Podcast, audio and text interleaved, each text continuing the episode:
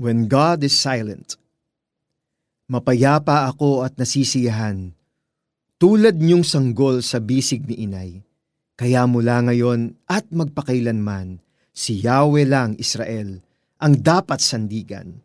Mga awit 131, 2-3 Kapag nasa kalagitnaan tayo ng unos, malaki ang naitutulong ng salita ng Diyos.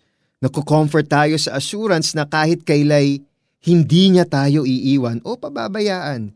Hebrews 13.5 Pero bakit minsan kung kailan pa kasagsagan ng problema, doon pa nagiging tahimik si Lord. Kung kailan kailangan kailangan natin ng tulong niya, doon pa natin hindi nararamdaman ang presensya niya. So does this mean na pareho lang pala si Lord at ang crush mo? Paasa? Kalma lang friend, hindi ba't Ama sa langit ang tingin natin kay Lord? Pinapaalala sa atin ng mga awit 131 na ang minsang pananahimik ng Panginoon ay kasama sa pagiging mabuting magulang niya sa atin. Si Haring David ang may akda ng mga awit 131. Dito, inihahalin tulad niya ang sarili sa isang sanggol na buo ang tiwala sa Panginoon. Pero nakapag-alaga ka na ba ng baby? Would you agree that babies aren't very trusting? Kasi iwan mo lang sila saglit, iiyak na sila. Siguro pakiramdam nila, hindi ka na babalik. So bakit ginamit ni Haring David ang mga sanggol bilang metaphor para sa relationship niya kay Lord? Sa unang buwan ng isang sanggol, halos every two hours siyang kailangan painumin ng gatas kahit pagabi.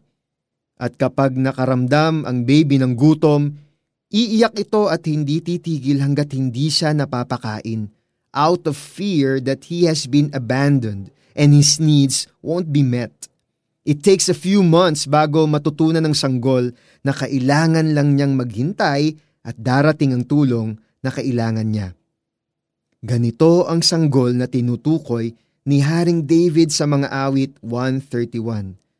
Napagdaanan na ang period of weaning, kung saan hindi na siya nakakaramdam ng extreme panic kapag nakaramdam ng gutom.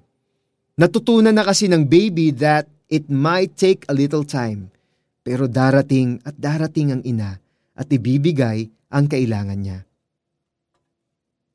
We all need to go through this period of waning.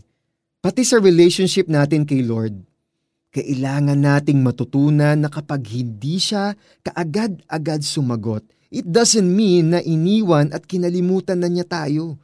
Gusto lang niyang mag-grow ang trust at confidence natin sa Kanya. Sa ganitong paraan, lalago ang faith natin. Tayo'y manalangin. Lord, alam kong mahal ninyo ako at dahil dito, gusto ninyo akong mag-improve at mag-grow. I will believe na mangyayari ito dahil alam kong naririyan lang kayo sa tabi ko at sapat ang biyaya ninyo sa akin. Sa pangalan ni Jesus. Amen. Para naman po sa ating application, gamitin ang Hebrews 10.23 bilang reminder kung bakit pwede nating panghawakan ang pangako ng Panginoon na hindi niya tayo pababayaan. Mapayapa ako at nasisiyahan tulad niyong sanggol sa bisig ni inay. Kaya mula ngayon at magpakilanman, si Yahweh lang Israel ang dapat sandigan. Mga awit 131, 2-3 Keep praying. Keep asking. God's answer is on its way. Kaibigan, ako po si Pastor Eric Tutanyas.